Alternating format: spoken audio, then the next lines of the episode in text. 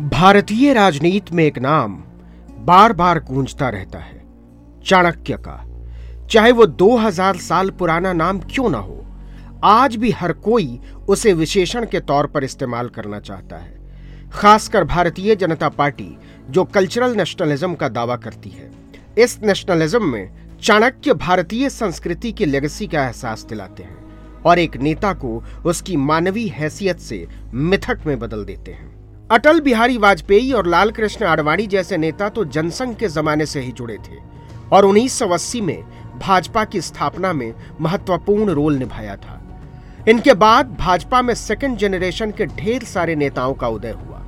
अरुण जेटली, अरुण शौरी, रविशंकर प्रसाद, प्रकाश जावड़ेकर और तमाम नेता, जिनमें एक और नाम भी शामिल था, जिसे 21वीं शताब्दी की शुरुआत में भाजपा का चाणक्य कहा जाने लगा था। Shooter tomorrow man fastest rising star उस वक्त उस नेता के फॉर्मूले की बात होती थी। क्योंकि कोई भी काम हो, उसका फॉर्मूला ज़रूर काम कर जाता था। तभी एक चुनावी सभा में उन्होंने ऐलान किया था, पेप्सी और प्रमोद महाजन कभी अपना फॉर्मूला नहीं बताते।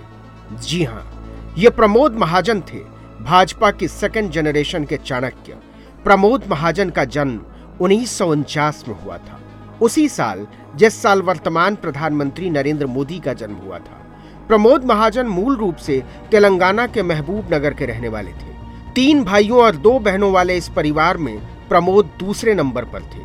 पुणे से जर्नलिज्म की डिग्री ली थी बीए फिजिक्स में किया और एमए पॉलिटिकल साइंस में। कॉलेज के दिनों में ही गोपीनाथ मुंडे उनके दोस्त बने, जिनसे उनकी बहन की शादी हुई। बाद में गोपीनाथ मुंडे महाराष्ट्र के सीएम भी बने। कॉलेज के बाद मुंडे और महाजन नौकरी खोजते थे। प्रमोद महाजन ने तो इसके लिए टाइपिंग सीख कर सर्टिफिकेट भी ले लिया था, लेकिन बाद में टीचर की नौकरी लग गई थी। इसी दौरान सत्तर के दशक में उनकी शादी भी हो गई और दो बच्चे भी हुए, राहुल महाजन और पूनम महाजन। एक टीवी शो में अपने परिवार के बारे में बताते हुए प्रमोद महाजन भावुक हो गए थे। उन्होंने बताया कि अपने भाइयों में पिता की मार सबसे ज़्यादा उन्होंने खाई थी। लेकिन अपने बेटे को एक बार तमाचा मारने के बाद उन्हें हमेशा अफसोस रहा। प्रमोद महाजन शुरू से ही आरएसएस से जुड़े थे। तो उन्नीस में वो फुल टाइम प्रचारक बन गए। उसी साल इंदिरा गांधी की सरकार के खिलाफ आंदोलन में शामिल हुए और इमरजेंसी लगने के बाद जेल भी गए। यहीं से उनका राजनीतिक सफ़र शुरू हो गया। जेल में ही कई लोगों से मुलाकात हुई और 1980 में भाजपा की स्थापना के बाद उन्हें आरएसएस से पार्टी में बुलाकर महाराष्ट्र का जनरल सेक्रेटरी बना दिया गया। आरएसएस से हैंडपिक कर लाए गए नेताओं की अलग अहमियत हुआ करती थी, क्योंकि आरएसएस खुद को राजनीति से दूर बताता है। ज्ञात हो कि नरेंद्र मोदी पहले ऐसे आरएसएस प्रचारक हैं, जिन्हें बिना चुनाव लड़े सीएम बना दिया गया था। उन्नीस सौ चौरासी के लोकसभा चुनाव में इंदिरा गांधी के मौत के बाद उपजी लहर में सारे लोग हार गए थे। भाजपा को दो ही सीटें आई थी। प्रमोद महाजन भी हार गए थे, लेकिन वो अपनी पार्टी में महत्वपूर्ण पदों पर बने रहे। स्टेट में बने रहने के अलावा भारतीय जनता युवा मोर्चा के प्रेसिडेंट बने रहे, जो कि उन्नीस सौ बानवे तक जारी रहा। इस दौरान प्रमोद महाजन ने महाराष्ट्र में सारी पार्टियों के अलावा उद्योगपतियों से भी नजदीकी संबंध बना लिए थे।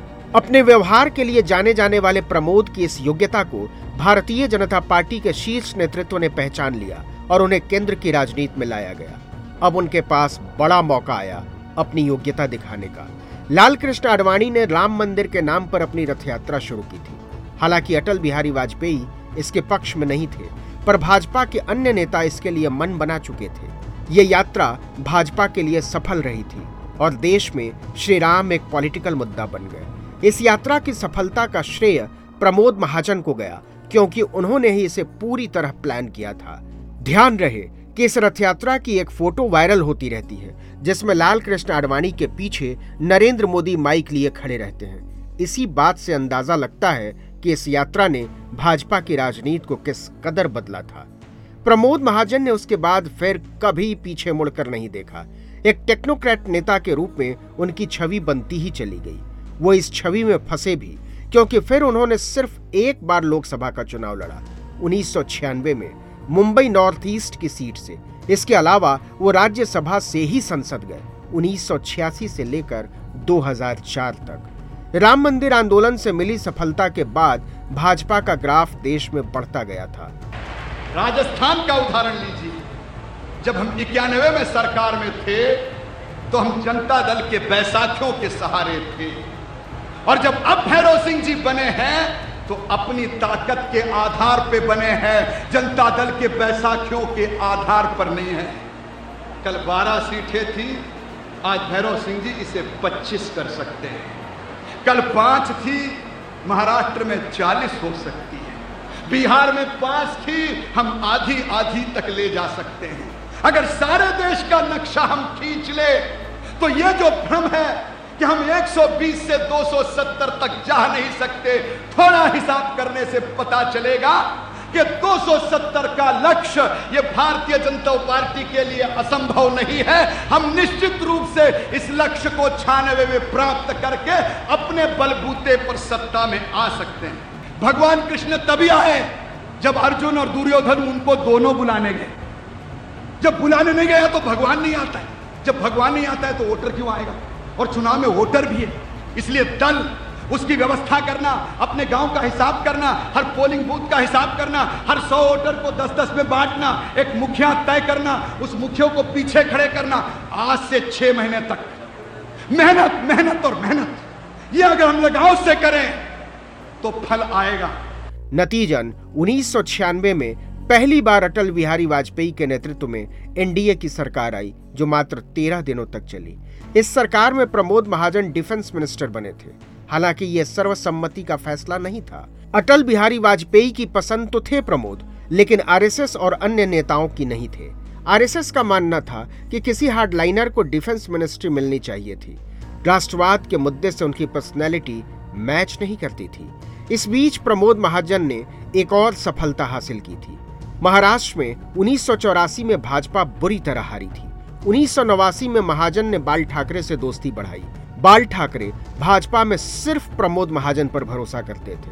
फिर उन्नीस सौ पंचानवे में भाजपा और शिवसेना की सरकार आ गई। ये सरकार उन्नीस सौ पंचानवे से उन्नीस सौ निन्यानवे तक चली, जो कि शुरुआत में असंभव लग रही थी। उसी साल प्रमोद महाजन के नेतृत्व में ही गुजरात में भाजपा की सरकार आई।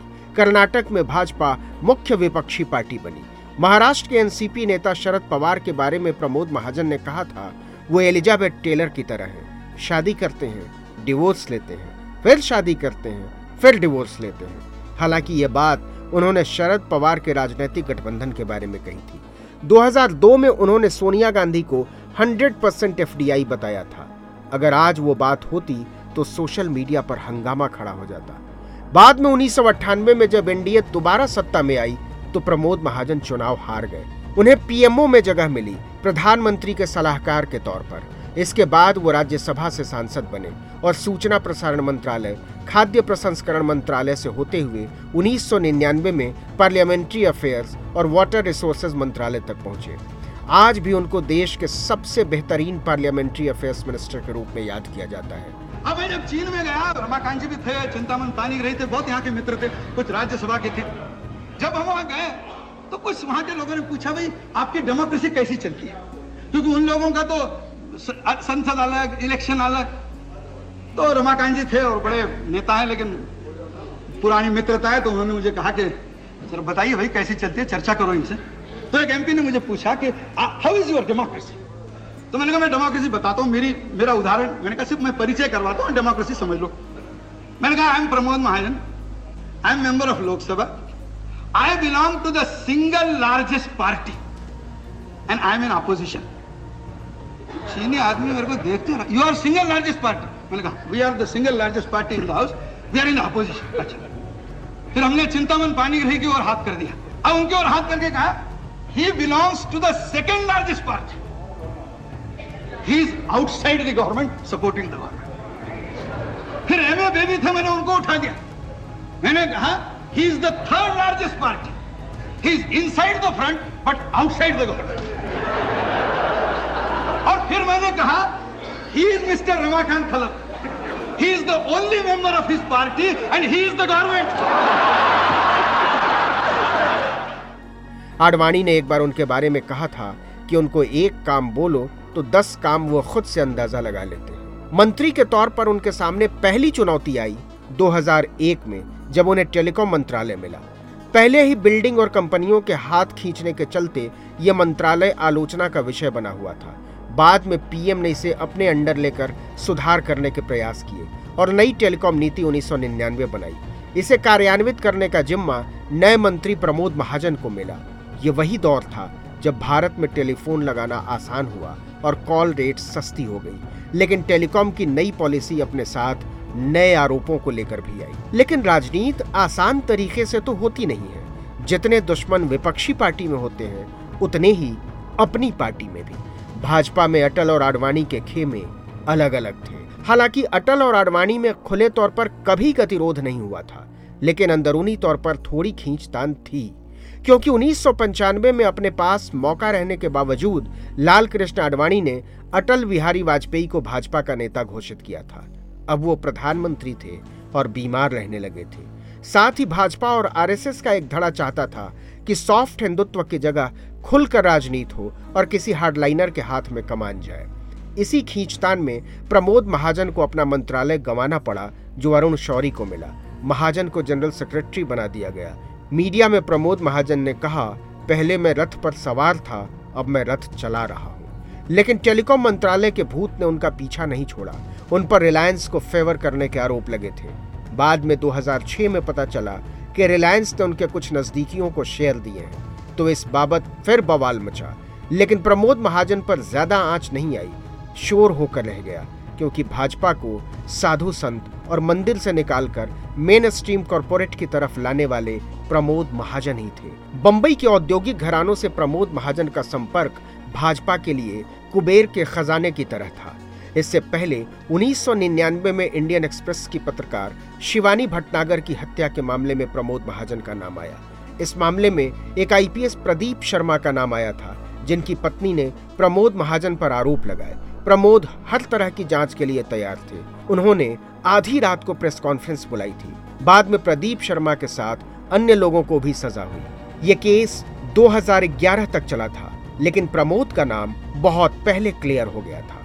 2003 में प्रमोद महाजन को अपने मैनेजमेंट के लिए एक बार फिर वाहवाही मिली। देश के चार राज्यों, दिल्ली, छत्तीसगढ़ मध्य प्रदेश और राजस्थान में चुनाव हुए। दिल्ली को छोड़कर तीनों राज्यों में भाजपा को जीत मिली। 2002 के गुजरात दंगों के बाद भाजपा ने हिंदुत्व की राह छोड़कर विकास का मार्ग अपना लिया था। अटल बिहारी वाजपेयी, विकास पुरुष और लाल कृष्ण आडवाणी लौह पुरुष के रूप में बताए जाने लगे। इस जीत से उत्साहित प्रमोद महाजन ने अपनी पार्टी को समझाया कि 2004 का लोकसभा चुनाव सितंबर में ना होकर अप्रैल में करा लिया जाए। अटल बिहारी वाजपेयी इसके लिए तैयार नहीं थे, लेकिन प्रमोद के जिद में उनको मानना पड़ा। प्रमोद महाजन ने इसके लिए हाईटेक चुनाव प्रचार की तैयारी की। इंडिया शाइनिंग और फील गुड के नारे गढ़े गए। इसके लिए प्राइवेट एडवर्टीजमेंट कंपनियों को हायर किया गया था।